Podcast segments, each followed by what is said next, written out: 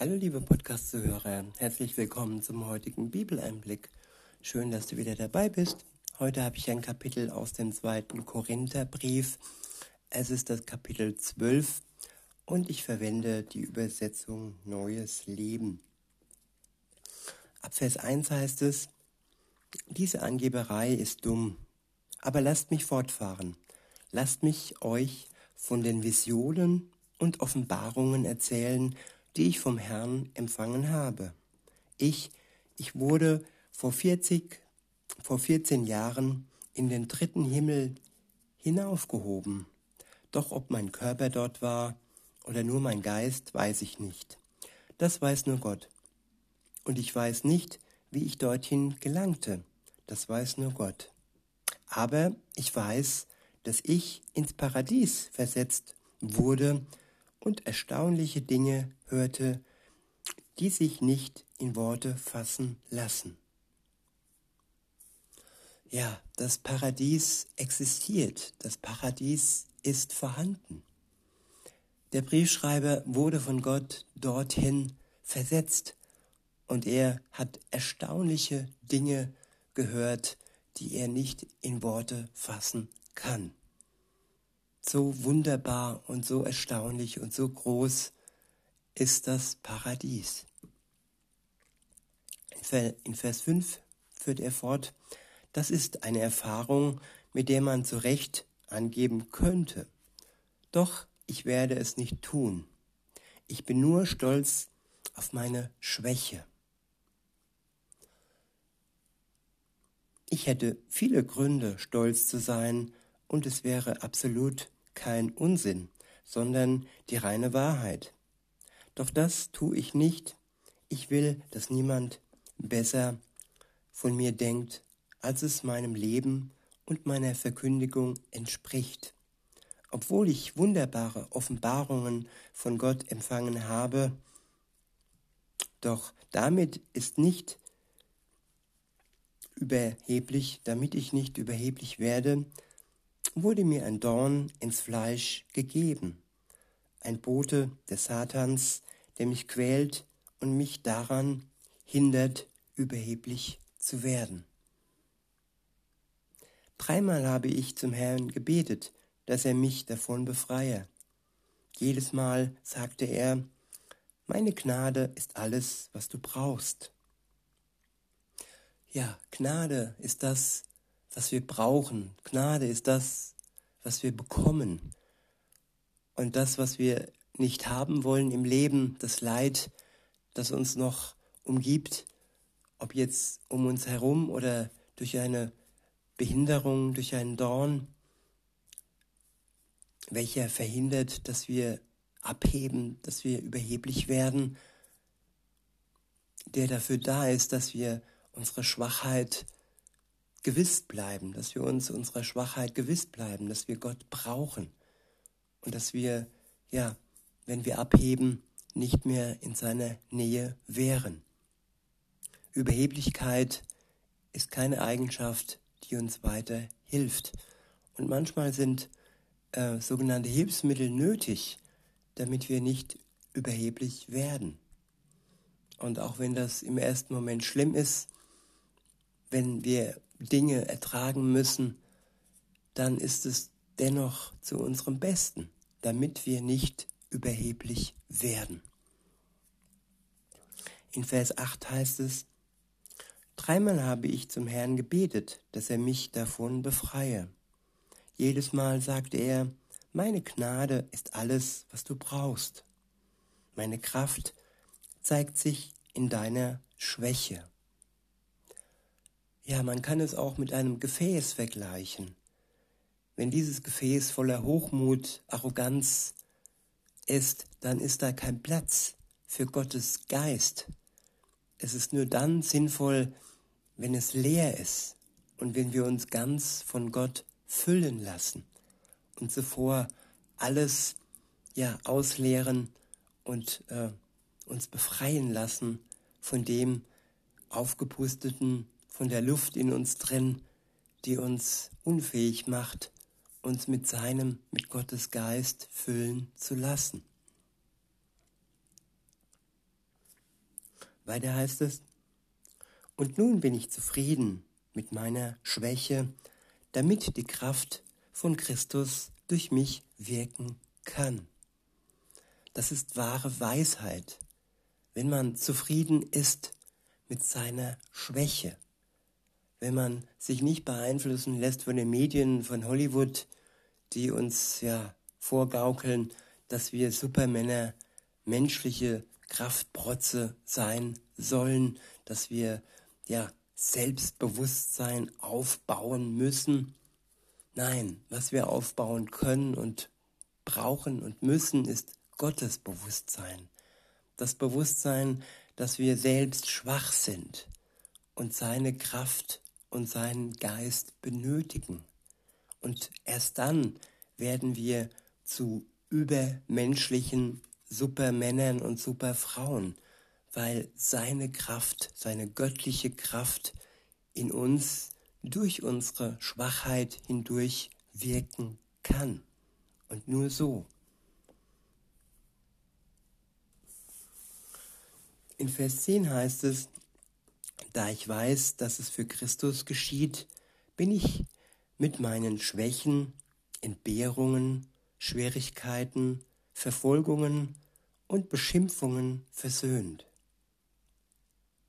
Ich wiederhole, da ich weiß, dass es für Christus geschieht, also für Christus und dafür, dass wir in einer guten Beziehung mit ihm leben können, in einer Abhängigkeit und in einer Bittstellung, in einer Offenheit für ihn und seine Kraft.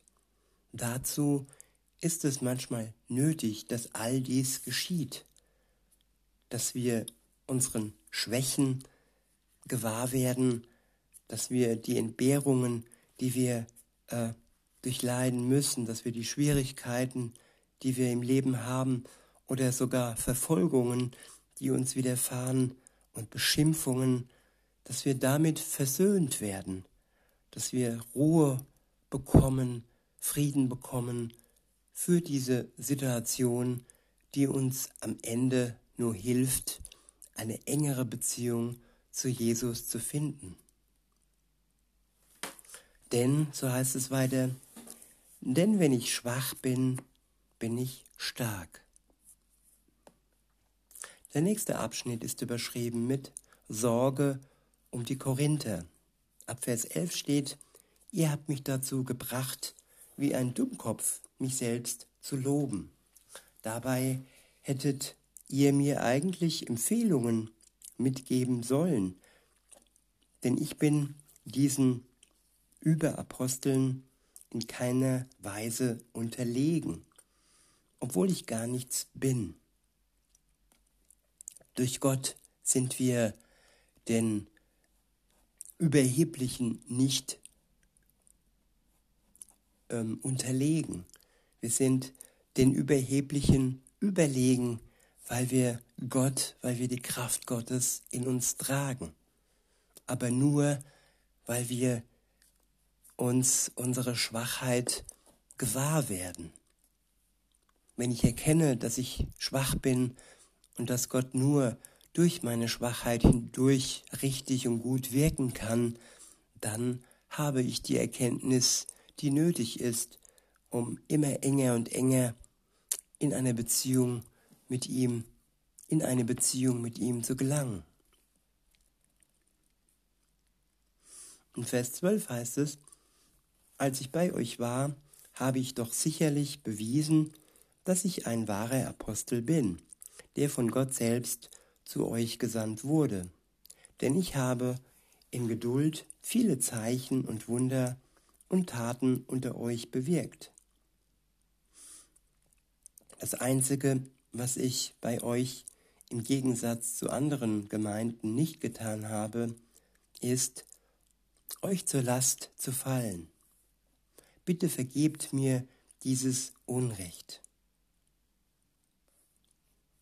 Jetzt komme ich zum dritten Mal zu euch und ich werde euch wieder nicht zur Last fallen. Ich möchte nicht das, was ihr besitzt. Ich will euch selbst. Ich möchte nicht das, was ihr besitzt. ich will euch selbst. Ja, dass wir uns selbst Gott hingeben, dass wir uns selbst Gott schenken. Es geht hier nicht um den Briefschreiber, der sich angeblich gewünscht hat, dass sie sich ihm schenken. Nein, es ging ihm immer darum, dass die Menschen, zu denen er gesprochen hat, dass sie sich zu Gott hinwenden und ja, seine Freunde werden, seine Kinder werden. Darum kann es einem nur gehen, der das Wort Gottes weiterträgt. In Vers 15 heißt es, beziehungsweise ein halber Vers davor steht,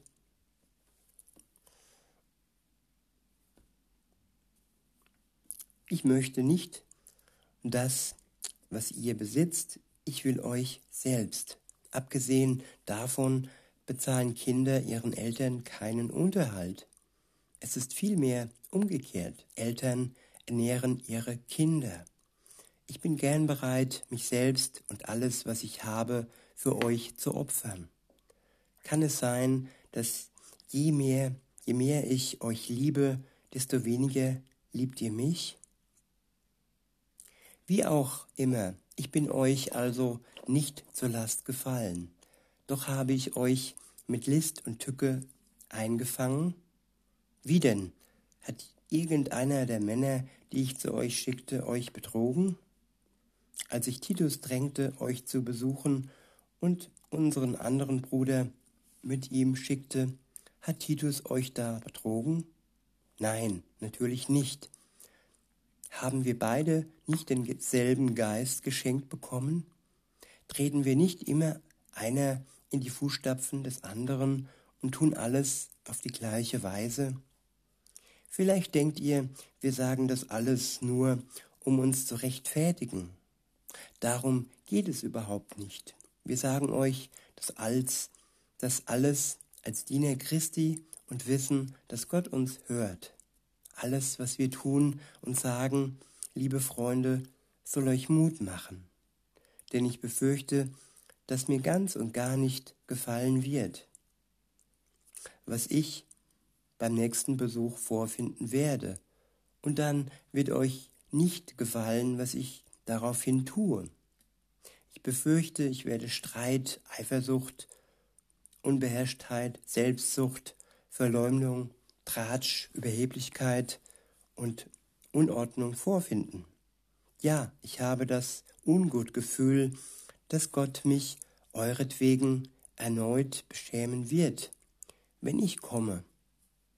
Und es wird mich traurig machen, dass viele von euch, die gesündigt haben, nicht von ihrer Unreinheit, ihrer Unzucht und ihren Begierden abgelassen haben.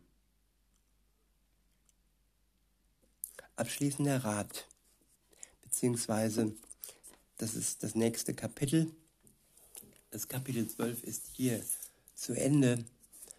Es, ja, es sind am Ende ermahnende Worte des Briefschreibers und ja, er möchte uns wachrütteln und uns aufmerksam machen, dass wir darauf achten, auf dem rechten Weg zu bleiben auf Gott uns zu fixieren und nicht unseren Begierden freien Lauf lassen. Dass wir uns unserer Schwachheit gewahr werden und Gottes Kraft in uns wirken lassen. Sein Geist ist stärker als alles um uns herum und ja, er möchte in unserer Schwachheit wirken. Lassen wir es zu, dann werden wir ein glückliches Leben führen, bis Jesus wiederkommt. In diesem Sinne wünsche ich euch noch einen schönen Tag und sage bis denne.